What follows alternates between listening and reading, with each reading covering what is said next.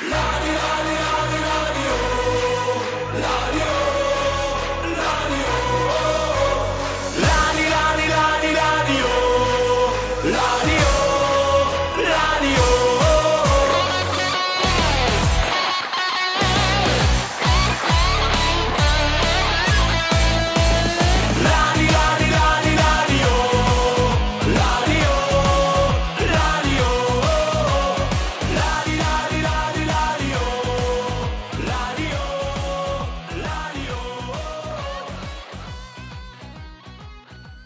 and welcome to Draw, Lose or Draw, a weekly podcast covering all things Partick Thistle. Before we get on to another big interview that we've got later on, joining me this week to discuss yesterday's game are Reese Haldane. Reese, hello. All right, guys, man. Nice to nice to be back on. Nice to have you back. Kieran Ashens here. Hello, Kieran. How are you? I'm alright. How are you? Ah, I'm good, thanks. I'm good. Better than last week, slightly. Mark Wallace is here. Mark, hello. Hello.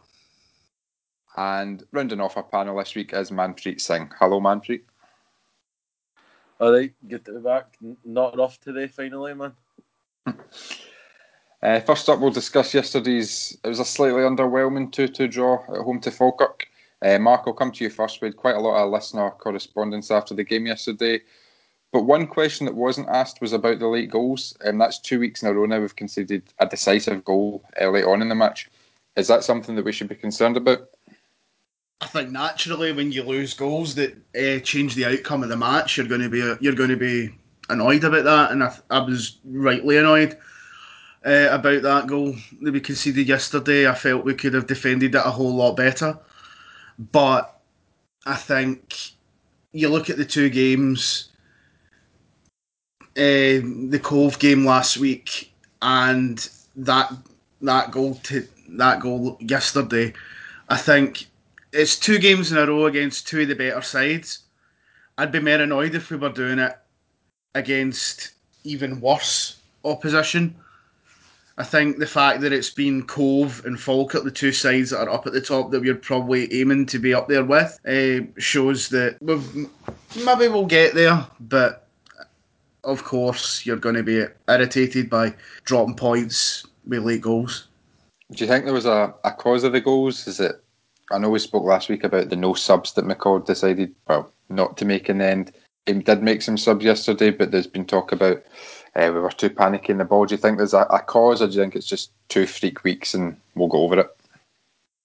I think it's two. I think it might be two freak weeks. I, although I don't want to be giving the manager and the, the players necessarily a get out of jail free card. I thought I watched the goals back earlier this morning, and I thought that the initial ball that Sammon ended up uh, nodding down for Telfer's goal, I thought that could have been defended a whole lot better. I, I thought that could have been avoided. We've got players in our team who've played with Conor Sammon who know what he's going to be doing because that's what Graham does for us. They're gonna they're bringing him on to try and occupy your defenders. They should be able to know that that's what's going to happen, and we should be trying to make an effort to avoid that from happening. If Sammon's better marshalled, Telfer doesn't get that chance, or possibly even the ball in doesn't even make it into the box for Telfer to score. Reese, we touched on the late goals there with Mark. Obviously, the result wasn't the one we wanted yesterday, after especially after being in a winning position. Uh, but what did you make of the performance overall? I felt yesterday the the performance was a great deal better, which was evidently down to playing with width in, width in the side. We- I feel like we started off in the front foot and we were right on top of Falkirk from the get go, and they were kind of just playing counter attacking football. They were just pinning long balls up to Cal Morrison. Their goal obviously comes well. To be fair, it did look offside at the time, and McCall said he's seen it back and he was a good good yard or two offside. And it's just it's a freak on goal. He tries to knock it past Penrice and it flies off Penrice's shin into the top corner. You're just you're thinking, what chance he got? You know what I mean? It's but it's early doors. We've been here before, and then a couple minutes later, Williamson and Cardle are causing all sorts of problems down that right hand side. And Williamson goes on and wins as a penalty, which doesn't happen if Richard Foster starts because he's scared to take a man on now. But Graham obviously misses a penalty, and you're just thinking, it's the same old Thistle, here we go again. But I felt we still had the lion's share of possession and with a couple of dangerous crosses into the box. Conor Murray had a good effort turned around the post. You look at it, both sides had chances because Anton Dowds missed a glaring opportunity from a couple of yards, hit the post, and then we had the same. Ross Docherty missed an absolute sitter right after half time. But obviously, the game flipped on its head when we scored two quick fire headers. And it's the second time this season already in the league that we've shown good character to come from behind because there's been many a Thistle side in the past that the heads just drop when it goes 1 0 and we can't find our way back into the game. But it's encouraging that already this season we've shown good fight to come back from a goal behind. Their equaliser, it's a terrible goal to lose. It's, we let the ball bounce in the box and it ends up ricocheting off Sammon's knee, falls right into Telfer's path. And for me, questions need to be asked about the keeper. Didn't cover himself in glory with that goal. No saying he should save it, but he could do better, I think, man. But aye, there was definitely signs of encouragement to take from the performance, despite not picking up all three points. It's the two full-time sides in the league cancelling each other out. I feel that both of their goals were a bit fortuitous, so if we play like that more often than not, I think we can pick up three points. I know you just mentioned the own goal there, Reese. I think that that own goal is it's probably going to win our goal this season. It was an absolute screamer. Uh, I know you've you've not been that convinced with Kieran Wright since he came in. I don't actually think he's been he's been too bad. I know you mentioned you thought he should have done better for the second goal yesterday. Are you happy with him as a number two? I, I don't think he's been terrible or anything. I just feel like he doesn't fill me with confidence. I don't think he's great, but as a number two, I fair enough. He's not been terrible. We could do a whole lot worse. We could have Bryn Halliwell or something. So I, he's, he's not he's not shocking or anything now. Uh, Manpreet, uh, we spoke about the changes that we'd like to see. I think for a couple of weeks now we've been crying out for uh, Ryan Williamson coming back in uh, to replace Ricky Foster. He did that. Uh, Blair Spittal moved into a more central role, and that allowed us to play out and out wingers. Were you happy with the starting eleven when you saw it yesterday? Aye, I think like most Thistle fans, starting eleven from what we had available was pretty much spot on. Obviously, a few would probably have other Lions, etc. That's always going to be up for debate. But the team we started with, that team should probably be the overall shape, as in two wingers is something we should always start with. Like that, that was a full time team. If we play that same squad most times this season, I think we'll run over the top of teams like Forfar and Barton. But the problem was that Senna didn't come on. The team start like Cole was perfect, perfect. You set up well. We should pro- we got unlucky It'd be one down at half time, but then again we could also we should probably been two down. They should have killed the game off just before half time. That should have been the game wrapped up for them there. But then again, we should also probably shouldn't have been one down. We have had to change it to come from a goal behind. We we've not scored first this season yet. Like we've not been one 0 up in, in a game, and the fact that us coming back consistently against Airdrie and Falkirk, who were second and third last season, coming back from a goal down when last year, if we go a goal down, the heads drop. The second half, we still kept going at it, kept going at it, kept going at it. And it's almost a case of when we scored yesterday, it was a case of what do we do now? Because it, it like Graham ended up dropping into a midfield position. Like the way we started, wingers direct, Williamson, Cardle need to start. The the difference that we had yesterday was that Williamson was busting a gut, but Williamson for that penalty yesterday, like we said, Foster gets nowhere near that. Williamson busted a gut, got a penalty. Obviously, Graham got unlucky with the penalty. Just it was just looking at one of those days. Spittle in the ten is, in my opinion, I prefer him in the ten than out wide, as in when he's in the 10, we can get two actual wingers on the park. Murray and Cardle starting yesterday was good. I seen that that you said that about Murray not really doing much. I, have watched the goals back. He's, in my opinion, anyways, he's he's put two home games against Airdrie and Falkirk, and and near enough every goal we scored at home, he's had some sort of build-up play in the game, uh, in the goals. Like yesterday, he done well in the middle of the park for Cardle when uh, he squared it to Graham for the far right. And then uh, against Airdrie, he done well for both of the goals. Even Cardle's first goal yesterday, he does well to occupy the centre half, and Cardle just gets a header for the uh, edge of the six yard box.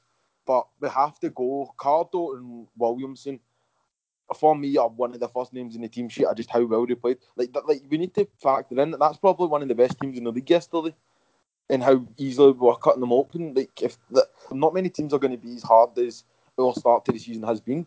I don't think uh, Conor Murray's been terrible since he came in. and I don't think any of our sort of attackers behind the strikers have been terrible. I think my, my point I was trying to make yesterday, and I probably didn't put it across clearly enough, is if we are going to win the league, these guys, Murray, Gordon, Spittal, Cardle, they seem to have one good game out of every three. or four, that's not really going to be enough if we're going to win the league. If we want to win the league, I think at least two of the three who play need to have a good game every week. So you're looking at them individually having two out of three good games rather than one out of three or one out of four. But I, th- I think there's potential there. I think yesterday it showed that maybe with Cardle and Murray on the wings, with Spittle in the in the middle, we've found the, the formula to fit those guys in. In the end, that has always been our problem. We've always had players, or we've always seen players that you've looked at and you've been like, right, he's good, but then they've came here and they've been inconsistent. Like, like they'll have a good game and then you're like, kick on, come on, like, come on, please, Thistle, turn the corner here. And then the next week we go and lose one 0 and the, the attackers that played well the week before have an absolute stinker. Like that's just what we've just always not had players that can consistently do it since Doolan and then Erskine. You talk about individual performances, how we've had maybe good individual performances in spite of being a good collective. I thought yesterday, I think, was maybe a, a good day to have a, a good set of individual performances because I thought we fronted up to Falkirk very well and I thought we were winning the individual battles. We had them kind of on the back foot a wee bit. We were really putting the pressure on the, Falkirk's weak links. Certainly the places that my Falkirk supporting pal who I watched the game with yesterday felt uh, were their weak points. So yeah, I get not necessarily clicking as a collective just yet, but certainly I think this was definitely a game considering the type of opposition we were up against, the calibre of opposition we were up against, uh, to have a very good set of individual performances because the last thing you want is to not even show up at all and to have not one a good performance at all. And I think that's something that we can definitely take take heart from. The if we can get teams like Falkirk and Airdrie sort of on the run, so to speak, when we play them at home, we stand a good chance of collecting points and making an effort to get back into the championship. Kieran, I'll bring you in. Um, you were on last week's show where the sort of main subject of discussion was the fact that Ian McCall didn't make a sub. Uh, substitutes were made yesterday. Were they the right substitutions to be made? I think Manpreet touched on earlier that uh, Sena Yang didn't get brought on like he did against Airdrie when we did hang on for a, a one goal win, and his absence was maybe a contributing factor to how Falkirk got back into the game yesterday. What were your thoughts on the subs yesterday? I mean, it was a, it was a, it was, it was good that he actually made subs. That's probably the the more kind of positive argument for it. I thought bringing on Lyons was good for Murray. I thought he, you know, he gave us a attacking play, and it's good to uh, get his match fitness up. But I, I really think Sena uh, should have come on to show up and see the points out. I think that's what we were really, really lacking yesterday, and ultimately I think it really cost us the three points. I must admit that I was surprised I didn't see uh, Niang come on because he's shown a, a real strength, a real solidity. It gives us that sort of reassuring factor for such a young player. I was very surprised Gordon came on, and but also at the same time not really surprised that not long after Gordon came on, we conceded a goal. We should have been looking at strengthening the middle of the park, tightening up someone like Niang on there. Or even, dare I say it, Ricky Foster, have that solidity when you're defending a lead, when you're when your confidence is up and down, you need to have that sort of steady in hand. If you go onto the club Twitter, in the 85th minute, we make a sub, Cardle for Gordon. That has to be Cardle for Sena. The goal that they score ends up coming. Just watched it back literally a second ago. And he runs off Penrice into that wee pocket that I think Sena would have been sitting and just clear it and just sweep up. But Barnes on Dock, who ended up we, we, us going to a 4 4 2, personally, I don't like it when we do that because it just feels like they put a third in the middle and they're going to end up scoring from a late run, which what happened yesterday. But Sena should have came on yesterday instead of Gordon. Like that sub there should if that's Sena, we're currently sitting here talking about a win. But instead, it's two weeks in a row where substitutions have realistically cost us two points last week. I think if we had made subs and went for it last week, we would have won it because they were terrible. If we had brought Sena on yesterday, we would have held on for a win. Five points is the difference between just substitutions that arguably McCall isn't a manager that should be making mistakes like that because he is that experienced. A lot of people had the problem with Archibald with substitutions. It's almost as if it's just carrying on to McCall because the reason we couldn't get out was because we'd punt it long. Durnan would nine times out of ten win the header against Lyons and it bounced into the middle of the park. And because we, it was a 2v3 in the middle, they just regained possession. We'll move on. I know we've done a little bit of uh, Ian McCall bashing maybe there with the the comments we've made on the subs for the last two weeks. We will come on to his position later on, but before we do that, Reese, I'm going to come to you about some partnerships in the pitch and maybe something Ian McCall does deserve a bit of credit for. We saw Ryan Williamson and Joe Cardle come into the team yesterday and have a really good understanding down the right. He's brought Ross Docherty in to play with uh, Bannigan in midfield, and they seem to have developed a pretty strong partnership pretty quickly. We haven't had too many clear partnerships on the pitch in a year or two, maybe since Erskine and Doolan. Is this something we should try and focus on? Because Williamson and Cardle were sort of key to the success we had yesterday. Long term, should we be focused on trying to develop these partnerships across the pitch? For sure, I feel partnerships are definitely vital in any team. Ideally, you're wanting a steady core right through the middle of your side. And I think McCall had planned that at the beginning of the season because you know how much McCall rates Tam O'Ware. So you'd likely have seen a consistent pairing of Brownlie and O'Ware at the back. And we've pretty much had to reshuffle our whole game plan for the season with Rudden's injury woes because the two up top, Graham and Rudden, would have been a proper nuisance for every defence in the league, and it, it's just a real shame we're not going to see much of it.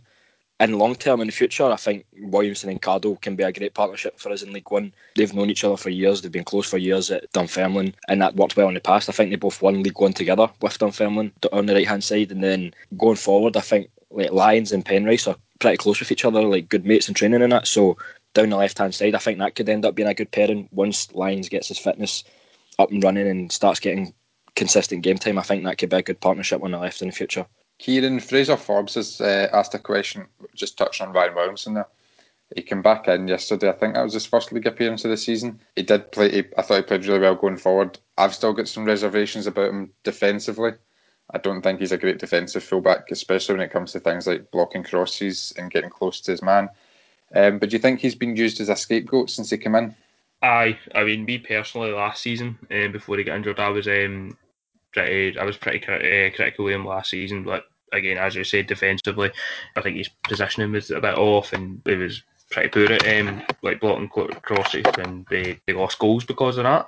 But um, however, I thought we, we we did kind of miss him as well because when we brought in Leo Connor, I, like that was that was awful and he linked up well with Cardle, and it definitely, I, I think he, he, did really well yesterday. But see, just for what he gives us going forward and how like much we struggle to create chances, I think we just need to get him in there because every game this season that we've played so far, it's not as if the opposition have had numerous amount of chances where we've been like, we need to have a defensive fullback in. The difference he made going forward is like if we like, like we might concede a goal every three games because he can't defend we see what he does going forward because it pins the opposition back. Like him and Cardle on the same side, it, it makes their left-sided attacker have to drop off and follow Williamson. Like the penalty yesterday, like I touched on at the start, Richard Foster doesn't do that. Richard Foster just doesn't do that at all. Williamson has to start as well. Even even away games, like I would I would at the start of the season I said for Cove away, Airdrie away, Falkirk away, you, you bring on Foster and just kind of shore it up because you don't want to lose any stupid goals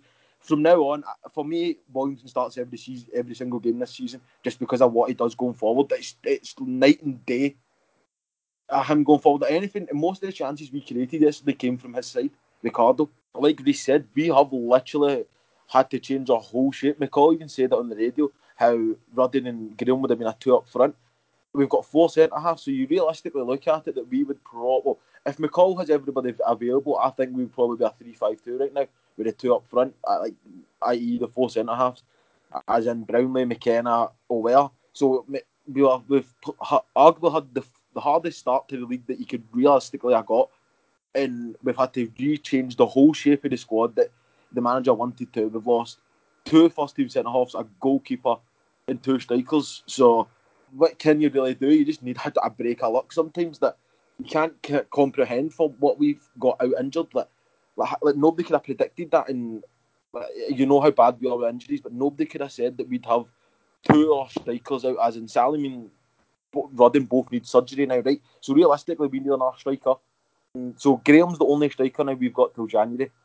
And then centre half wise, it's only Bream and Brownlie, or I think Bream would have been dropped by now. And it's the partnerships that we said, obviously, at Penrice and Lyons, obviously they get on well together even down the middle of the court, like Banzo and Doc, that they two need to be a double pivot. They two need to just be solid together. Then in front of them you have Spittle in the ten. Then you have Brownlie in goal. Uh, in goal, uh, Brownlie at the back with Sneddon in goal. It's just stuff like that. We need a, a solid the squad, and then say every so often you bring in Murray for Lyons or Murray for Ricardo, just change it up. But the core needs to stay the same as in Graham, Spittle in the 10, Banzo and Dock, Brownlie, Sneddon and goal when he's back. That That's a strong core there. Then you chop and change the left, right, left back and right back. I think I agree that Williamson has to start. I think especially you touched on Docherty and Bannigan playing as a two in midfield man. I think the 4 2 3 1 shape, the two sitting, really does give license to both fullbacks to fly forward. And I think if you've got two sitting midfielders, you don't need a fullback like Foster. Even if you're not planning to dominate many games, we should be dominating the game. So the two sitting midfielders should see us have fullbacks, Penrice and Williamson playing as almost wingbacks because if they fly forward, Bannigan can cover one side, Docherty can, can cover the other side. I think if we were only playing with maybe one in one sitter in midfield, I think we've we've talked about this before. Maybe do we need two sitters? I think then you could maybe make the argument for Foster coming back into the side, but I can't see Bannigan or Docherty getting dropped anytime soon. So as, as, long as we've got that solidity in midfield, I think we can afford um, Williams. He's almost like a, a, luxury right back, but I think you can afford that if we've got Bannigan and Docherty sitting there in midfield. Um, Mark, I'll bring you back in for the, the most common listener question. Um, we had it in three or four different varieties, but as Ian McCall's quote on a sugary Pig? I think I made the point last week. It's a catch 22 situation for Ian McCall, really, because we have a shortened season. It's 27 games instead of 36. We can't afford to get too far behind, but at the same time, we can't just disperse with them and appoint someone and expect them to quickly turn around everything. Because if you remember, even though McCall did have an initial sort of wee bounce, it kind of t- it tailed off after I think it was the Inverness game we won it Firhill. We had a win, I think we won against Morton. Like that was really it. And of course, you remember Caldwell was it eight or nine games before eventually winning we're in a tough situation. I don't think McCall should be immune from criticism. I think this week showed McCall's sort of reign his second time around in microcosm because we went behind to a silly goal, we rallied, we came back, we took the lead, and we lost a silly goal late on. I we had we had the missed penalty, Docherty missed, but I think so far it's not great. Like I said, four points from 12 isn't great, but it's four points at home against two of the better sides in the league. I think he's bought himself a bit of time for now, but certainly shouldn't be getting off the hook. I don't know if, if it's if it's just sort early season jitters for us, because I think he, he himself knows that we're under pressure to perform this season, and he's very well aware of that. So don't want to be coming down too hard, but at the same time, you can't excuse it too much. Uh, Liam Kane and Cameron both asked the same question. Um, do we have to accept that playoffs is the target now? Uh, we're eight points off the top of the league now. Is, is that too much to make up? No, it's, it's not the end of the world. I thought we'd lost every game 5 0.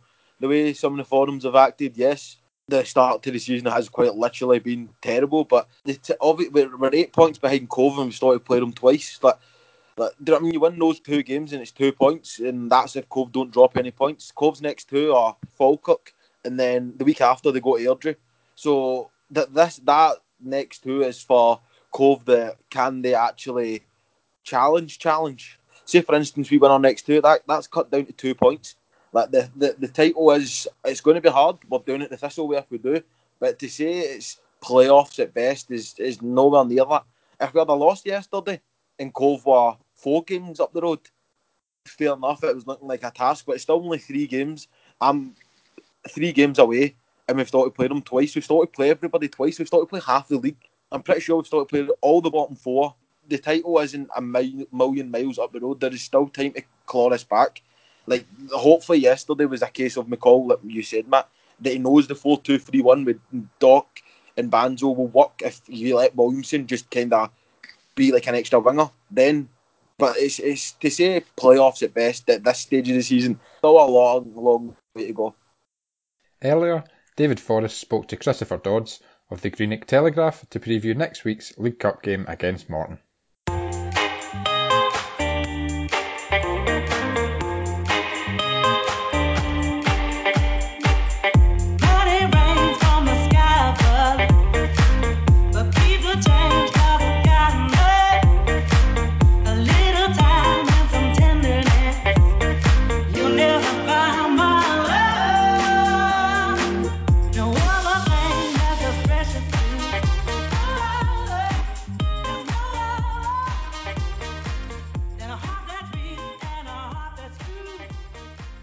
I'm now joined by Chris Dodds, match reporter for Greenock Morton in the Greenock Telegraph. Um, he's here to speak about the upcoming game on Saturday against Morton. Chris, how are you today? Yeah, I'm not bad, mate. Thanks for having me on. Good stuff. We'll just get straight into it then. Obviously, Morton had a bit of a bruiser yesterday uh, in terms of a, a, pretty a pretty rough result um, against Raith Rovers.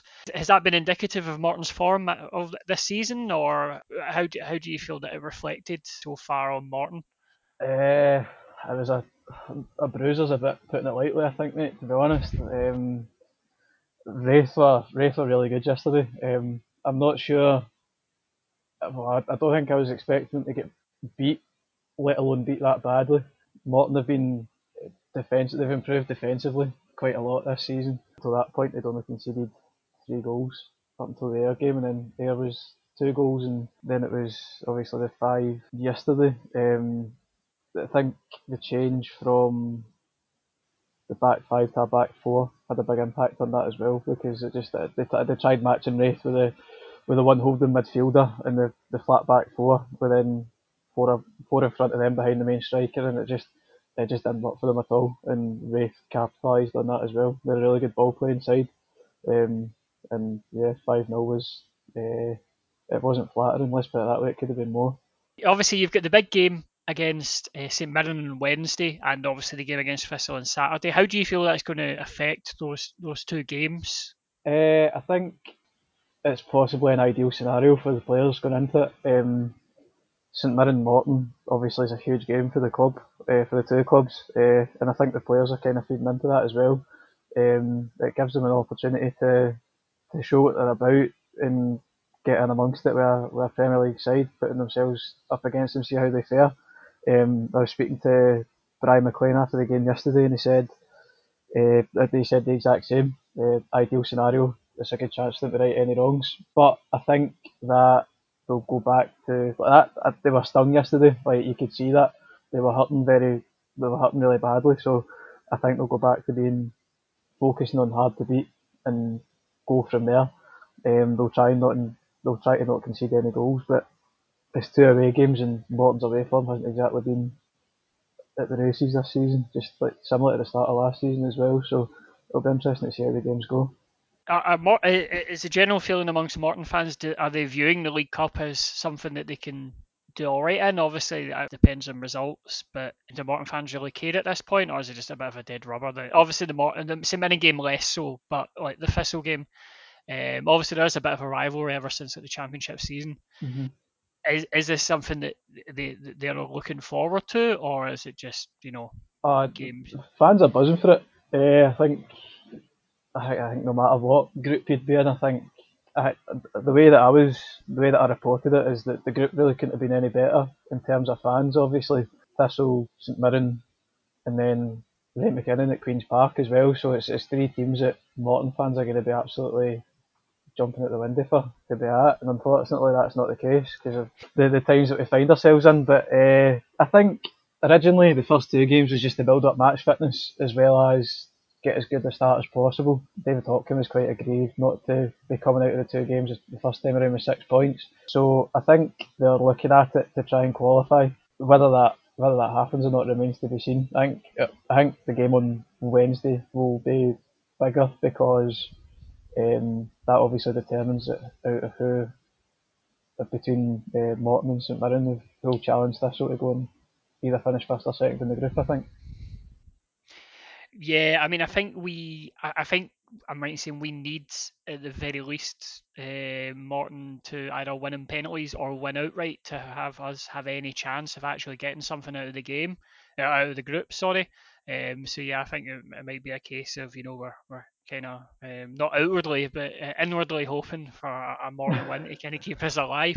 Um, but certainly, uh, if if Morton do win that St Mirren game, that that Thistle game uh, will be quite oh massively well. massively significant. Yeah, yeah I think uh, obviously the game last season at Cappielow, you've seen that it was quite tasty. That was what Ian McCall's first Morton Thistle game back in this stint, wasn't it? So I think we yeah. got a t- I think we got a taste of how he wanted his team to play, and obviously we had what eight more games after that, and everything got stopped. So it was I don't know. I think I think it'll be a good game. Uh, I think obviously are you started a bit sluggishly, haven't you? Um, yeah, I, I think it's it'll be a tasty game certainly. I mean I've been to loads of Thistle Morton games in the past, and certainly they're always spicy encounters, and especially when the crowds are there. I mean, um, the, there's, I mean, obviously sitting in the away end is always a fun time at Cappielow, especially when you go for your pie and there's people banging on the corrugated shed wall uh, behind you and all that. Yeah. Um. So no, I, I definitely think it will be. They're, they're two natural teams that are sort of at a natural level. Um, I think as well. Um, but um, I think that yeah, I think it will be definitely a good game. Um, is there anyone that we should really be looking out for in the Morton squad as like a threat in terms of like attacking or you know a defender that has really shined or anything like that? Um, Marcus Fjortoft, you, you spoke about defenders. Marcus Fjortoft is signed from uh, Hamilton in the summer. He's been really, really solid in the in the back three. Um, I think he's taken to, to life at Morton like a duck to water. Um, he's been really good. And then going forward, it's obviously your, you've got Aidan Nesbitt there, who was on loan at Thistle for a while, wasn't he? A couple of years yeah.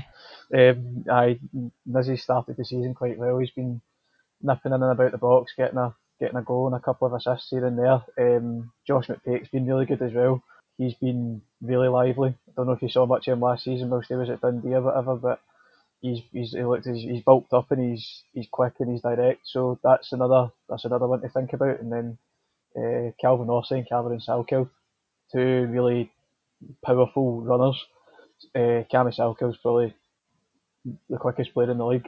I'll put my neck in the line to say that. And Kalvin Orsi's just an old fashioned an old fashioned striker, doesn't mind putting his cell about and can score a goal when he needs to. Um, so I think these two games will be important for, for him to get his goals as well.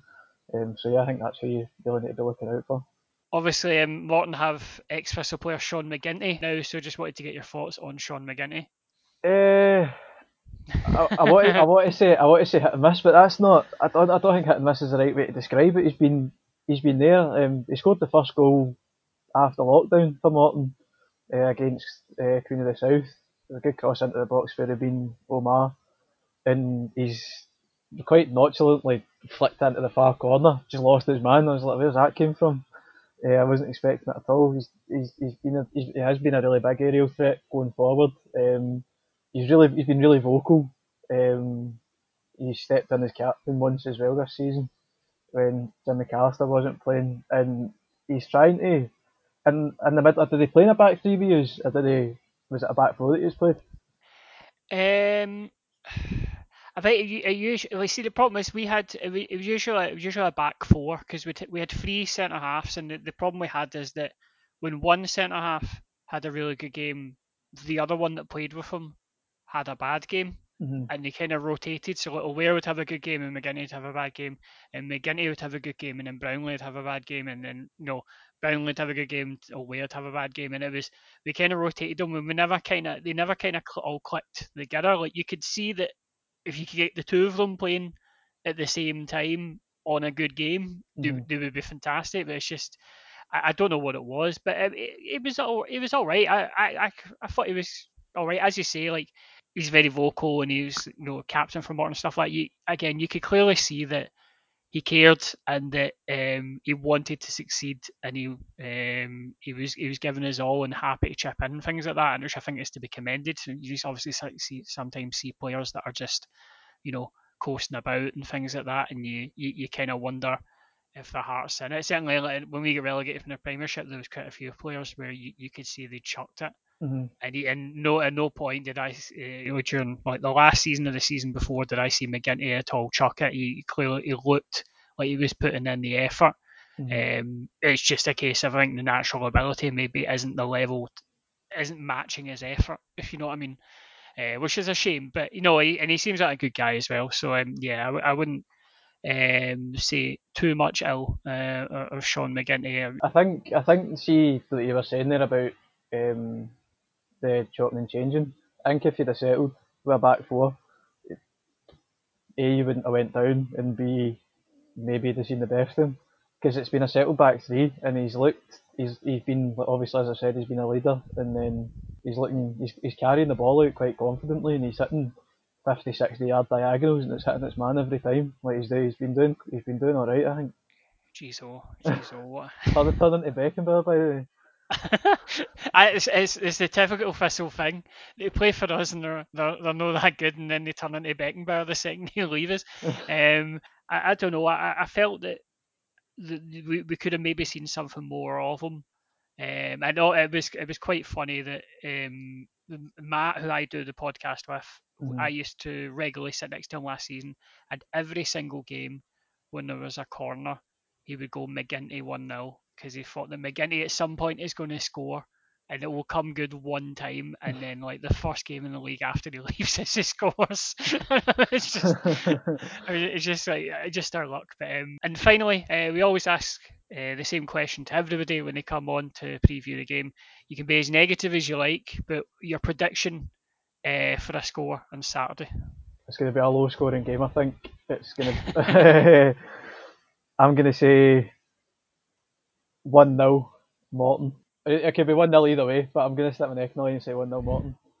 McGinty header from a corner, is it? Is that is that what it's going to be? oh, if it is, uh, if, it, if, if, it is, that'd be oh, low, isn't it? But I know we we'd absolutely be shutting down the podcast if that happens. not gonna lie. Um, but um, Chris, thank you very much for your time. Good luck Wednesday, but obviously not on Saturday. No, thank you for having me on, mate, and I'm hopefully hopefully it'll be a good game both days.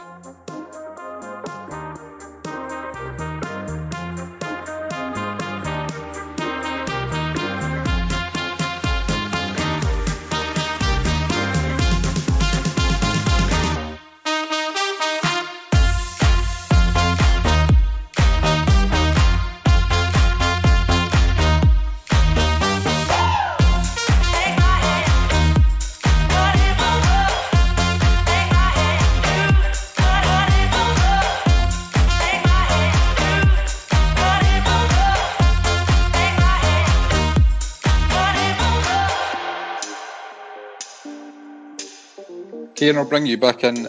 McCall mentioned in his post-match interview yesterday the, the, the Morton game that we've got next week. It's the last League Cup game. Comes at a bad time, so we've a, we've got two weeks off in the league. Uh, do you agree with that? Would you want to get straight back into league action next week? I, I would much rather just get fired right into league action. Um, ultimately, really, the the league is a is a priority this season. Gaining promotion is a priority this season. The cup, I mean, really, we end the season like the, the cup is a bonus, but it is good in the sense that um, if we do win the Morton game, it, it does give us that momentum built up and heading into that that next run of games that we've got. But really, I, I, would just really much rather get fired into the league. Reese, do you think we should play a full strength team against Morton? The injuries are sort of stacking up at the moment. Is it is it worth the risk, or do we make some changes? Well, it's a game we don't really want, in all honesty you win and you're wishing it's a league fixture. You lose and the confidence is shot to bits again. So I, I don't I don't even think it's possible. I don't think it's impossible to qualify with the current standings, but it's a pretty tough ask. Ideally, you rotate the squad a bit, but how can we? We only had six subs on the bench yesterday. You've got Sneddon awaiting uh, awaiting surgery, McKenna awaiting surgery, Rudden's had surgery, uh, Salim Kouider-Aissa has also been mentioned as needing surgery. You've got Tam Ware out injured. Luke Scullion has a tear in his hamstring, and Andy Rodden damaged his ankle ligaments in training this week. You've got Brian Graham and Ross Docherty both suspended, and that's eight players out missing for next week. So there'll definitely be changes, but it's just a matter of who you're going to bring in. I assume we'll see the likes of Senna. You might even see Charlie Riley, probably see Blair Lyons up front or Conor Murray up front, unless we bring in some sort of free agent or a. I don't even know if you can still get loans at this point. It's a, it's a matter of who you're going to bring in. Even the likes of Dean Watson, he's been sent out on loan, so the squad's looking a bit better. Like why why is he being sent out on loan? Played, made his debut for East Stirlingshire yesterday, scored and won a penalty. We could be doing with him. We've got an injury crisis at the minute, and we've stuck with one striker until January if we don't bring in a free agent. So like, the Morton games came at a bad time, and I just can't be bothered with it.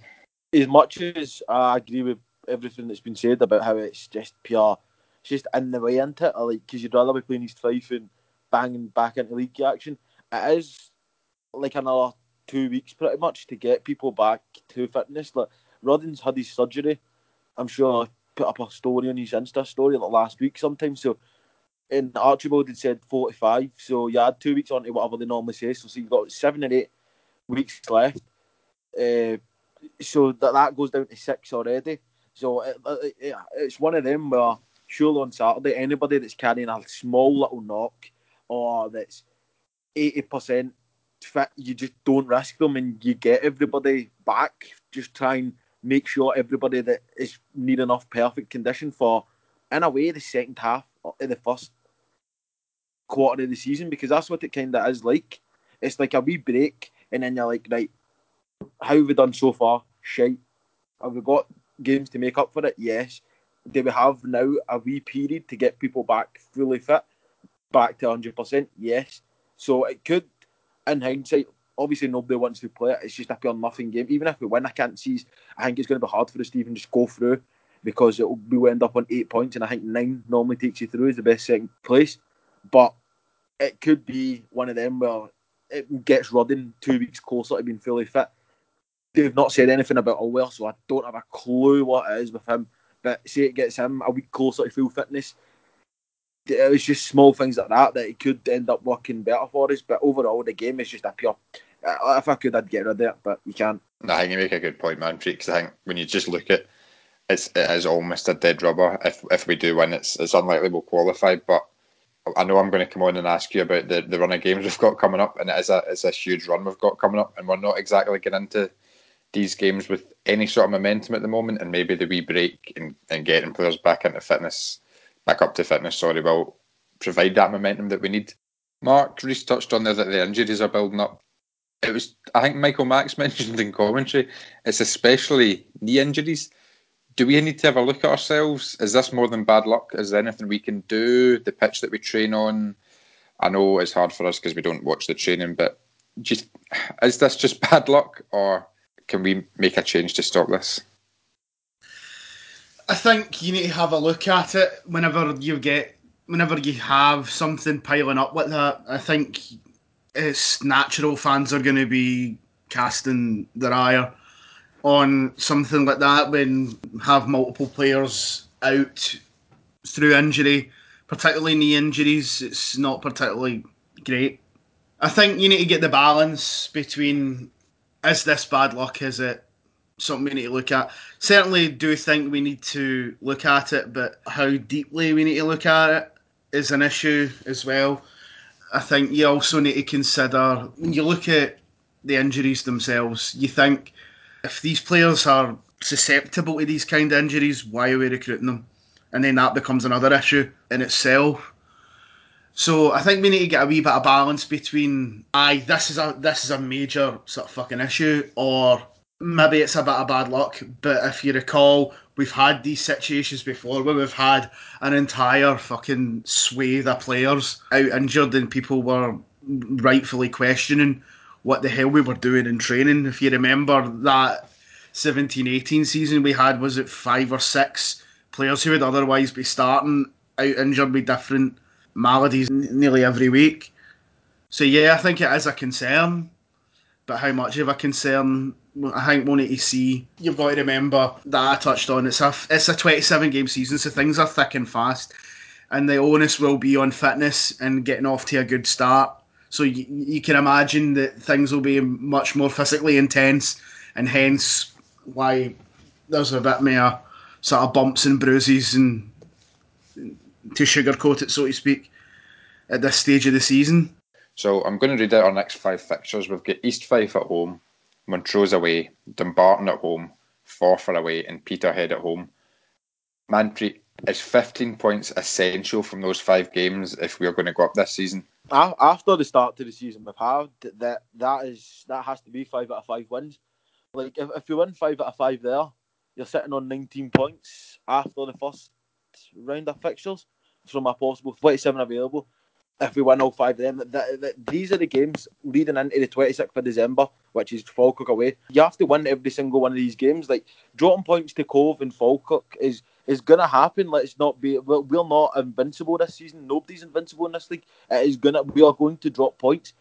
It, uh, being against the the fellow teams at the top is understandable because they are shouldn't be just as good as us, but they are better than the rest, or they should be. So these next five, this has to be 15 points. Like there's nothing about it that is acceptable. It's, it has to be five out of five wins.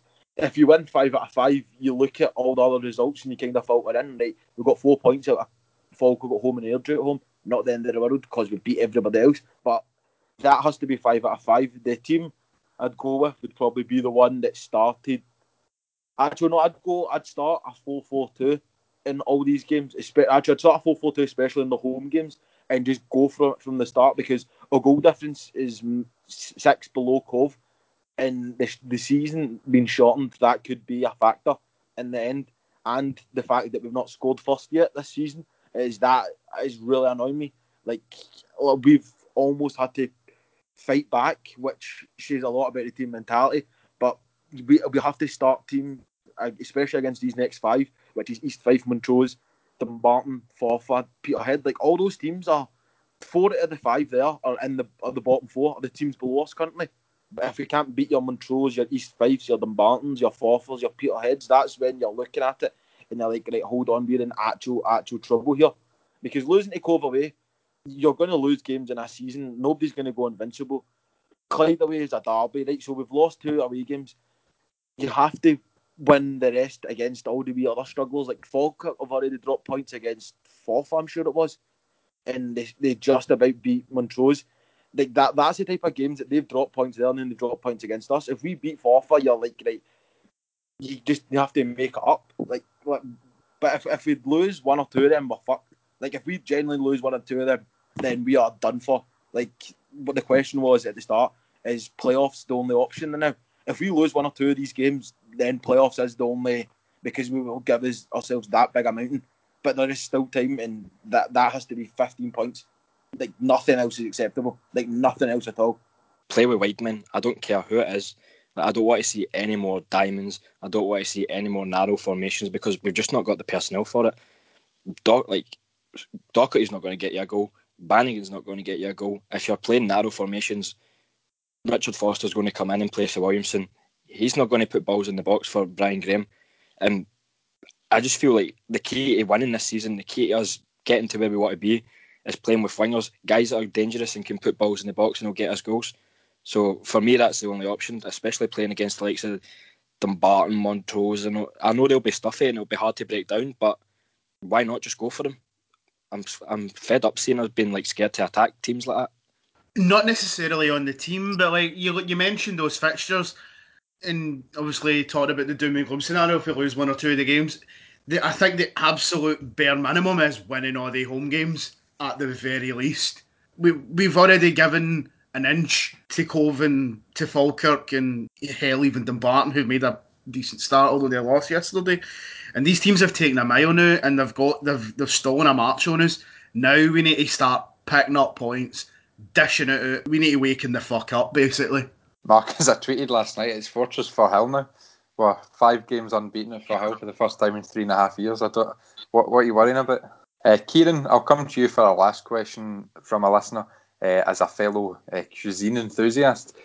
Um, Peter78 has asked on Twitter, is a hot dog a sandwich? Don't don't think it is, to be honest. Uh, is it fuck? No, no further thoughts. Not going to present No, your nah, present your workings. that's- Just, just Nah, no. hot, hot just no. Now to discuss his time at the Jags and beyond, our own Jamie McDonald spoke to club icon James Craigen this week. Enjoy.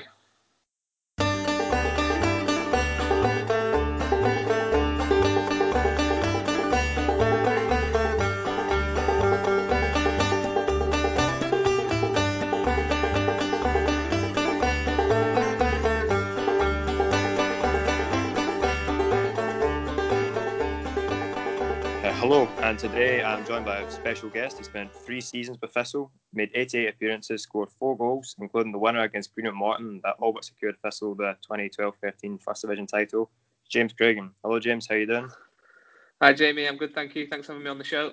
Thank you very much for being here. Uh, I just wanted to ask first. Yeah, you made your way into football and the professional football in quite an interesting manner. You were playing for Edinburgh University before signing for Thistle. How did the move to Thistle come about? Uh, yeah, you're spot on with that. Uh, uh, you know, a different route into professional football, uh, but one that I'm, I'm, I'm quite proud of, really. So, yeah, I enrolled at Edinburgh University. I had three great seasons there in their football program whilst also studying. It felt like it was almost like a bit like full time football as well because we trained twice a week at university and we had matches on a Wednesday, matches on a Saturday, and also a, a strength conditioning session as well. So it was really good. It kind of improved me as a player, and off the back of that. Um, Edinburgh Uni, you get the opportunity to play for the Scottish University Select Squad, and that's the although being uh, English, uh, as you can tell by my accent, it's all uh, it's categorised by all the players. You know, the best players in the who go to Scottish unis, and they play in a, um, a home nations tournament uh, against England, Ireland, uh, and Welsh universities. So you know, we play. I got selected for that squad, and as a kind of like a friendly fixture, we played Partick Thistle. And I always joke about this at the time because actually Conrad, a good friend of mine, Conrad Balatoni, was playing for Partick Thistle at the time uh, in this reserve game. Uh, Heriot what we played, and we actually beat them 7 2. And uh, I always like to say that we actually gave them an absolute doing. We popped them off the park, and you probably couldn't tell who was the university side and who was the uh, the professional side. So now, off the back of that, um, Jackie contacted me and asked me. I mean, that was in the April time. Would I be willing to come for a try? You know, a trial for them to have a look at me in June for the following season. Of course, it'd still be my dream to play foot, professional football, so I jumped at the chance of that and went for a, went for a trial, and the, kind of the rest is history, really. That's it's such an interesting route in football, very unusual mm. one compared to a lot of people. Obviously, come up through academy systems, then end up playing for that team. I was going to ask you a little bit more about your time at uh, university football because I saw that you played for the GB University team that finished runners up to Japan in the 2011 World Student Games. What was that experience like? Uh, yeah, that was fantastic. So, um, as mentioned just before there, uh, once you play in the home nations tournament, the tournament for the University of Scotland, the best players then get picked for the Great Britain squad, and I was lucky enough to make that squad. First of all, we had a week training camp in Sweden in Östersund, and we used the facilities that you probably heard that the team in, in, in Sweden at Östersund when they played Arsenal not so long ago. Mm-hmm. Um, we, we, we trained with them. We played a friendly against them. Came back home uh, for a couple of weeks, and then flew out to China and had four weeks there at the World Student Games, which is actually the second biggest multi-sport event uh, in the world behind the Olympics.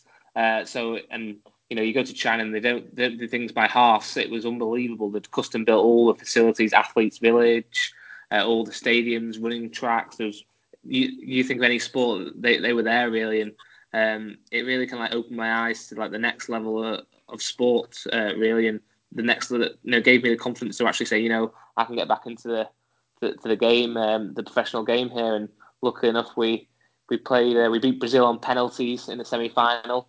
Uh, and actually, when we played Japan, and you know, we lost, and they, they were the better side, but it was their under actually their national under twenty three side that we played against because part of the Japanese football program is they have to go through higher education as well at the time.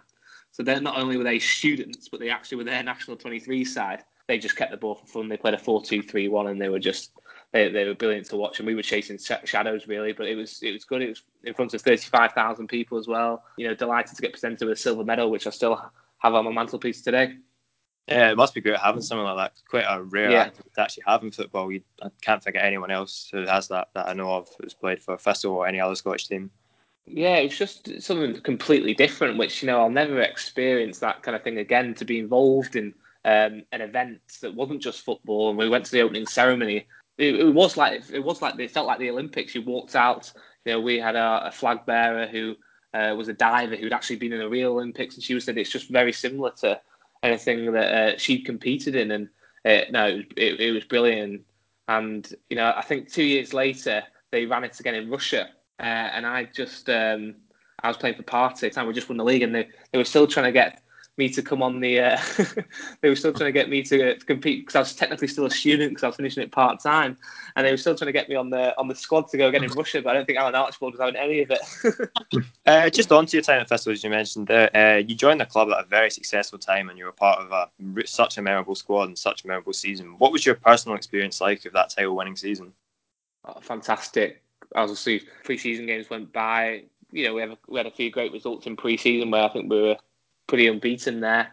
And then obviously the league, the cup at that stage starts first, uh, and then the league, and then we just got on this fantastic run. And you know, being signed, I couldn't get in the team. I was nowhere near the team really because I think the lads won the first ten out of twelve games, and quite rightly so. That the manager took the faith with me, took the faith in uh, those players. But no, it was great to be around. Training was fun. It was you know, it was not overcomplicated. It was a lot of kind of like uh, keep ball possession and then small sided games and all to a standard where you know people were competing all the time. And no, I thoroughly enjoyed you know when I first joined and that, that group of players.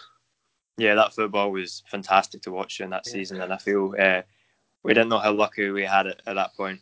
Yeah, because that's that the thing we played on the Saturday. That's what we were doing all through the week. We were playing like that. The some of the one touch stuff, the movement, the the intensity and stuff like that. That was going through the week. So you know, obviously you as fans get to go and watch that on a Saturday, but that's something that was just the, the normal really, and to actually you know execute that on a match day was fantastic. So.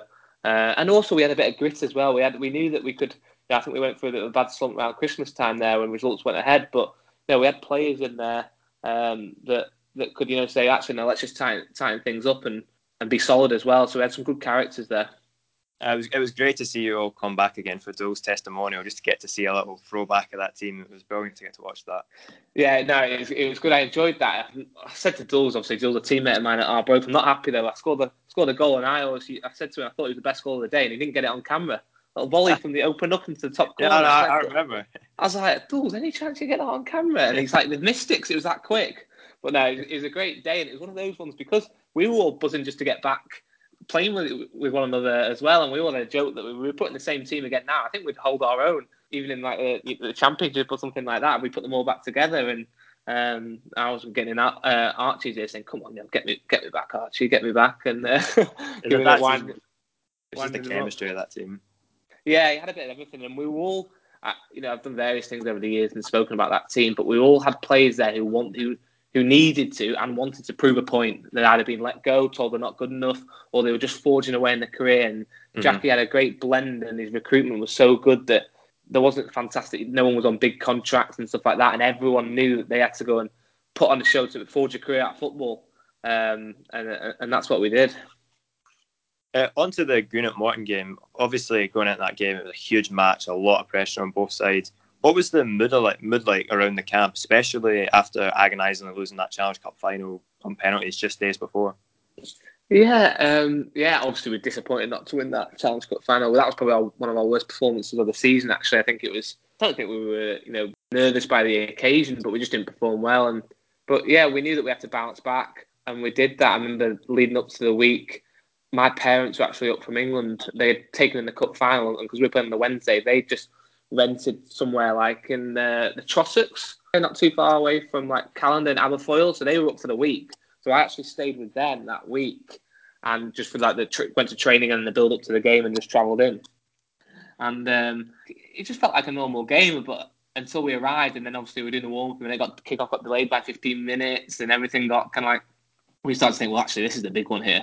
This is the actual. This is know, whoever wins this mm-hmm. is probably going to go on and, and, win the title. And people ask me about you know the goal, and which is probably what I'm remembered for. And I always I always say that that ball took an age for it to come to me, and it you know came all the way through. I don't think it was intended for me. I think Squiddy kind of like said that not so long ago, and then it was for my eyes. It was just hit the target, hit the target, hit the target, and I've caught it well, and you know it's it, it's flown in, and then a big blur for 20 seconds. I think I was jumping with the ball boy and also the teammates coming mob you and stuff like that. But no, it was what obviously will go down as one of my best moments and biggest moments in my career so far, and probably to probably will will be. Uh, but to see Firhill and you know Morton brought a lot of fans as well, packed, and it's just raw passion and emotion. Even like when we were hanging on for the last ten minutes, it was it was something special, which is still hard to be replicated.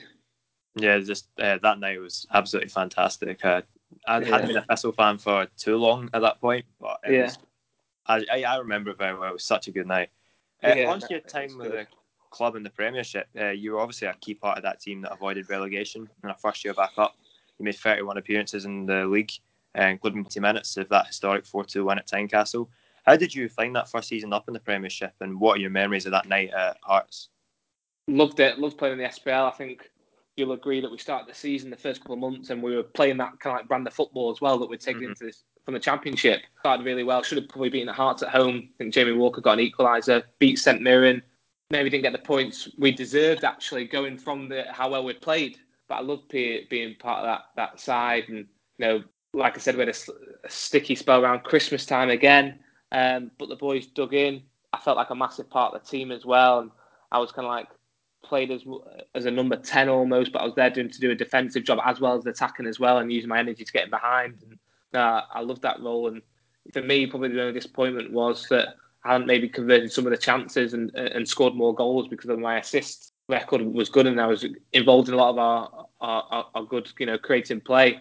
To be, I think I had a spell out the side around about February to March, and I remember Alan Archibald kind of like pulled to one side, said he was delighted with the way I'd performed this season and had exceeded expectations, and that you know he was just kind of like he felt I needed a rest, and he put he was probably right, and he brought people in, and then he was kind of like brought me back in for the split games. Uh, I think I played every minute of the split, and they were all six point games, and obviously that uh, accumulated in the the win at Tynecastle four two, where we know we weren't at our best first half, and I always remember his comment, Alan's, uh, Archie's comments were. We've, we've let ourselves down there. I didn't think how many Thistle fans have come through to support you tonight, and how much that means to keep them in this league. And we came out and we blew them away second half, and you know you could see how much it meant to every single player, and celebrating in front of your fans, fans like that at the end, it was it, it was special. I just probably wish that you could re- relive some of those moments, especially now we're playing current football moment when we're playing behind closed doors. In the SPL season, from from January to the end of the season, Kallum Higginbotham was unplayable. He hmm. was off the left, and I think he I think he was his goal. He had assisted or scored in every game. He, was- he, was- he was unplayable. He was unplayable. Stuart Bannigan, great player. I think if it hadn't been for his injuries, he would have gone to play at a much higher level. Mhm. Uh, well, I know for a fact he had offers down south, and he chose to stay with with, with Partick as well, and that's just a, a testament to the person he is, and he loves the club. And I sometimes hear he gets if he gets a hard time, and fans I can't believe it, but Yeah, no, he- ni- he- neither can we on the podcast. Trust me, we mentioned it before. yeah, it's just like he's the best player. He, he- was one of the best players I thought in, in you know, he- although he was in a relegated side, he was. If he, if he, put you in put him in the SPL side, it'd be absolutely like a breath of fresh air. Trust me. But you know, Stevie Lawless as well, great player as well. He just shows obviously he's gone on to play in League One. Taylor Sinclair and that uh, I lived with Aaron for that first year in the, in the SPL, and obviously he got a good move to Wigan. Didn't quite work out for him down, down there. But I don't know. It's so hard to pinpoint one player because everyone had that. Mhm. That, that that that was the beauty of that team. It was a team. You had p- moments of individual brilliance, but then you had people probably like myself who maybe wouldn't be skinning people when in the top corner, and Christie Elliott and people like that, and um, you know Welshie as well, who were solid players who would give everything for the shirt and give everything to to get three three points, and that that was the beauty about that was the beauty about it. The team, the, the team really. Yeah, I mean, uh, yeah, this, that team was just fantastic to watch. The team in the first season up, team in that league, that was just it was brilliant to watch.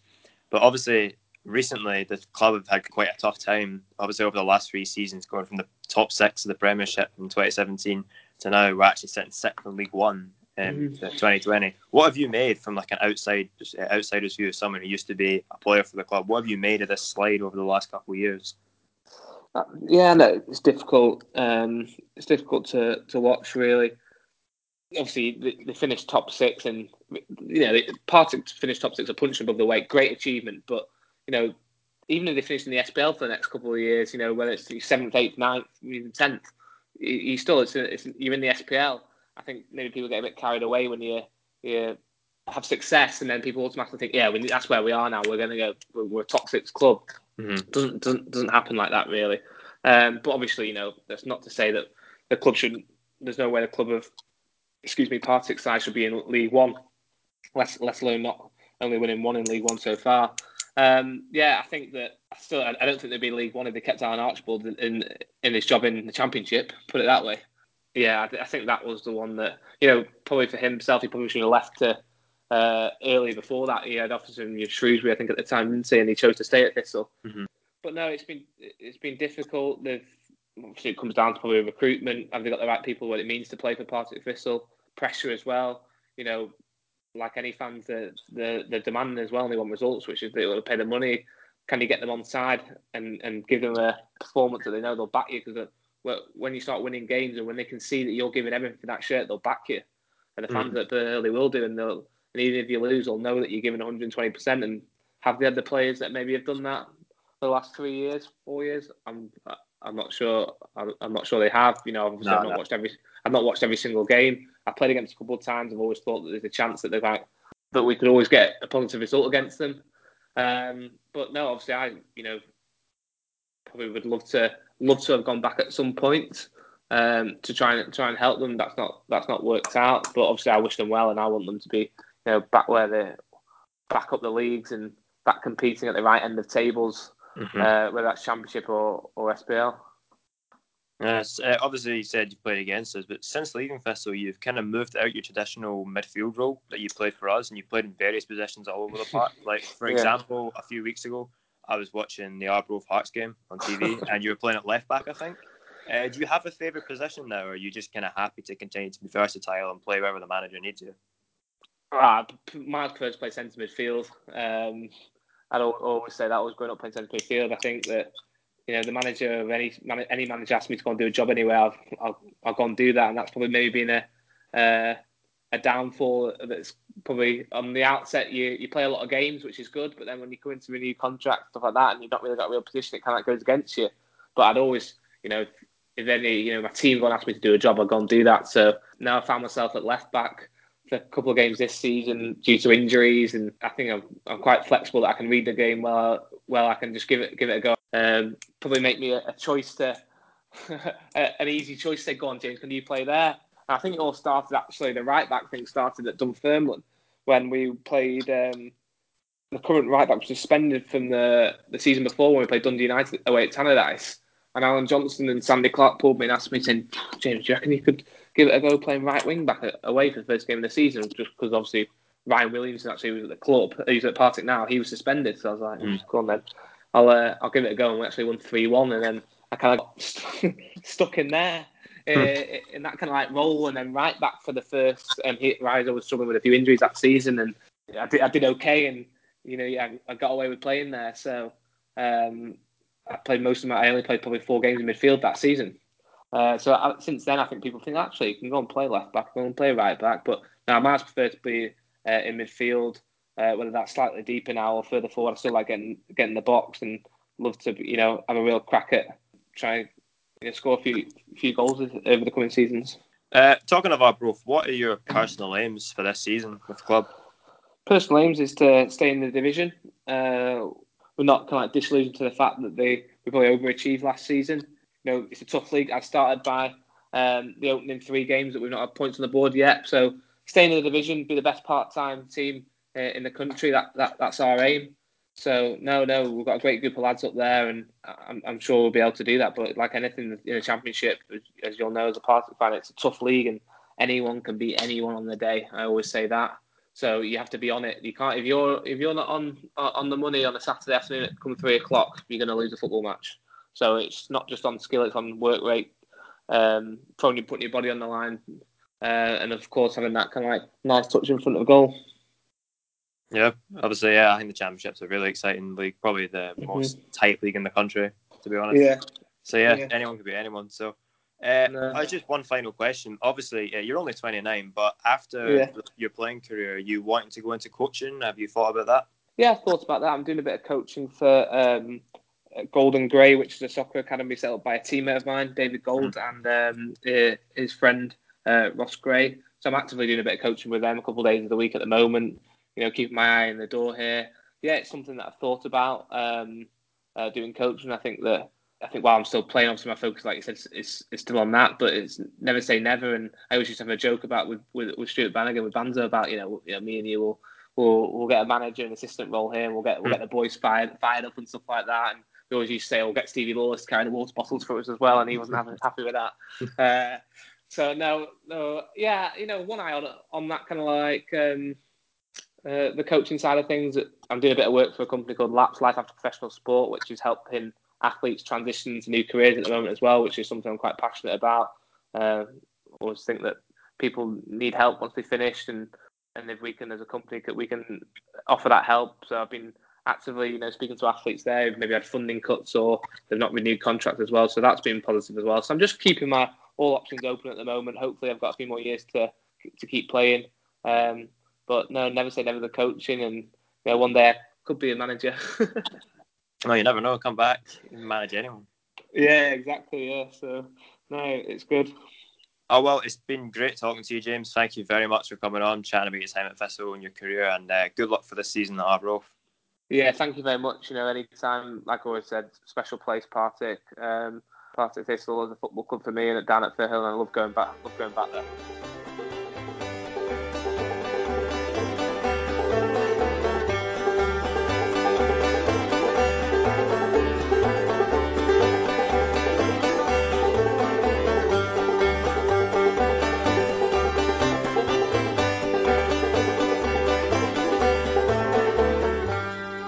As always, thanks for joining us.